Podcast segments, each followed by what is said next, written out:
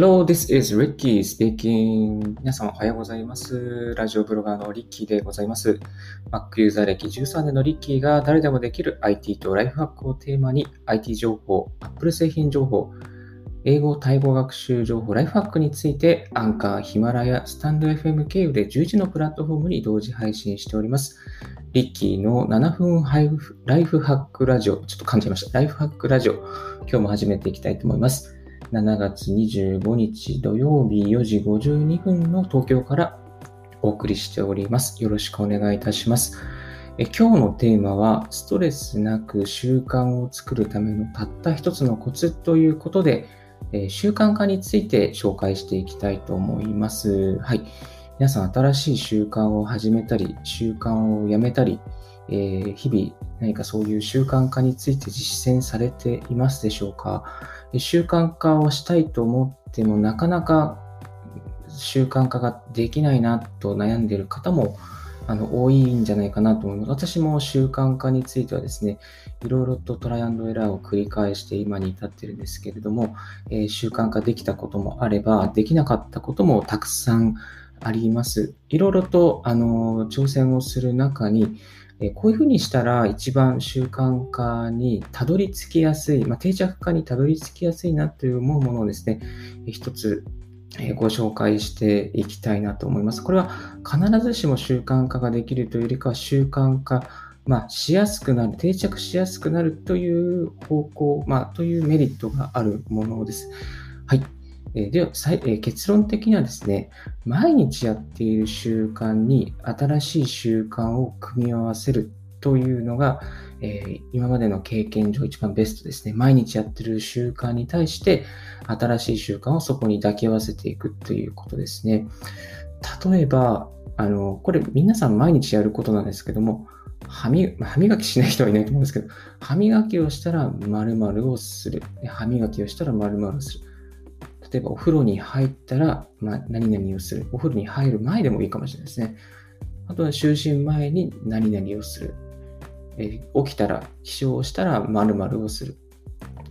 で、この毎日必ず行うことの、ま、前とか後にやりたい習慣を持ってくると、まあ、簡単に始めることができます。はい。あのー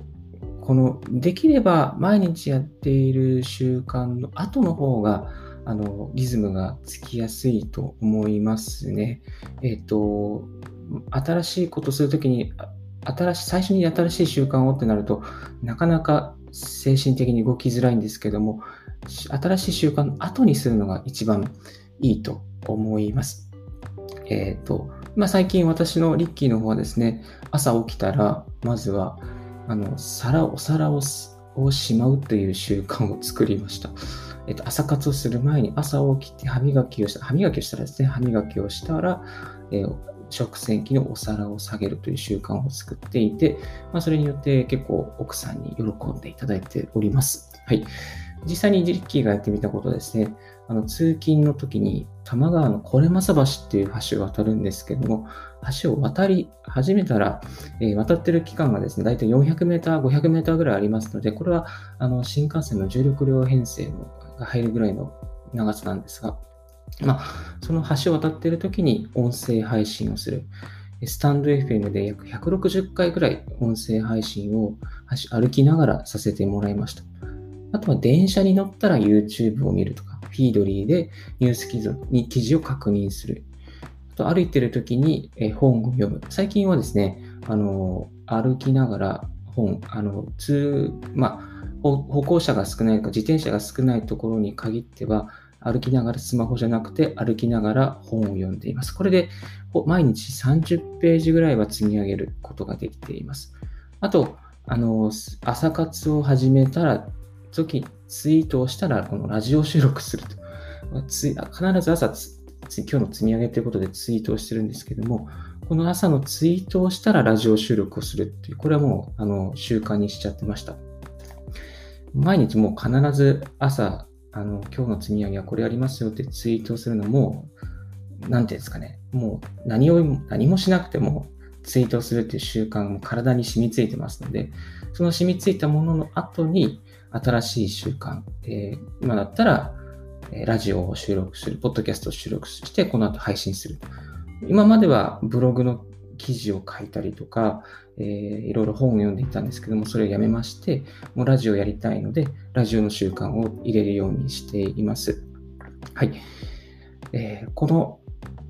毎日やっている習慣に新しい習慣を組み合わせる方法、これ結構あの効果がありますので、ぜひぜひいろいろ皆さんのライフスタイルを分析しながら、あ、これ毎日やってるから、これやった後に新しいものをここに入れ込んでみようというふうにですね、ちょっとこう、ダイヤを組むようにですね、あの、やってみると、意外と時間が、